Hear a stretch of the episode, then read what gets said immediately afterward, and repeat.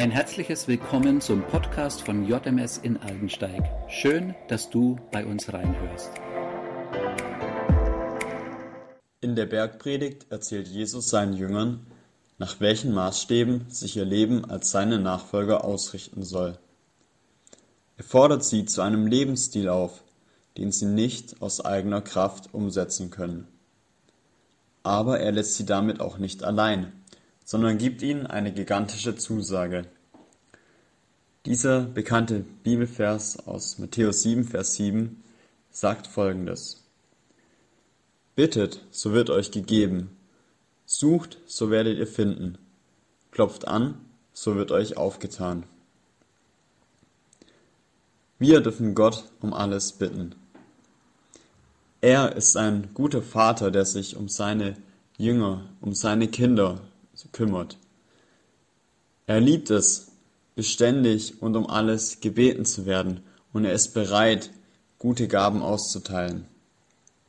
Das Gebet seiner Kinder geht nicht ins Leere, sondern es kommt bei ihm an und er wird darauf reagieren.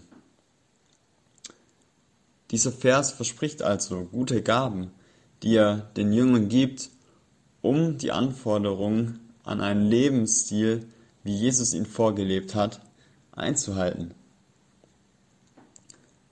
In der Parallelstelle in Lukas 11, Vers 13 lesen wir aber, was er darüber hinaus noch den Jüngern mitgibt.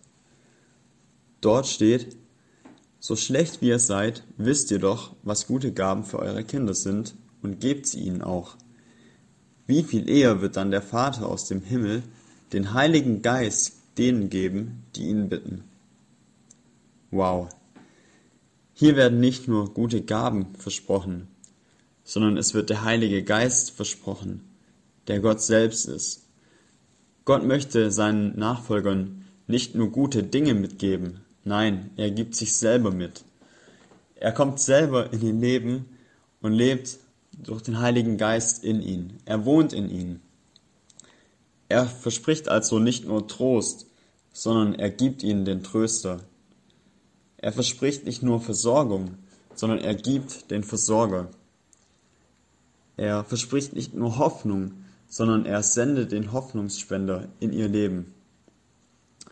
Er gibt nicht nur Weisheit, sondern er wohnt mit allen Schätzen der Weisheit und Erkenntnis in seinen Nachfolgern. Er teilt nicht nur Gaben aus, sondern der Geber aller guten Gaben ist in den Nachfolgern. Und so könnte man die Liste weiter und weiter führen.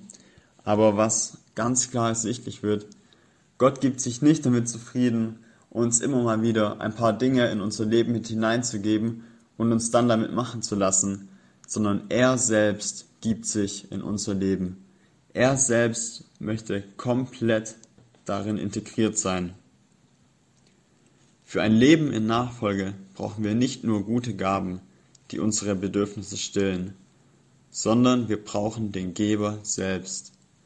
Ich möchte dich ermutigen, jeden Tag neu den Heiligen Geist einzuladen, Raum in dir einzunehmen, ihn einzuladen, wieder neu dich zu erfrischen und dich selber auch immer wieder dahin zu rufen, zu sagen, und ja, diesen Tag heute lebe ich ganz bewusst mit meinem Gott.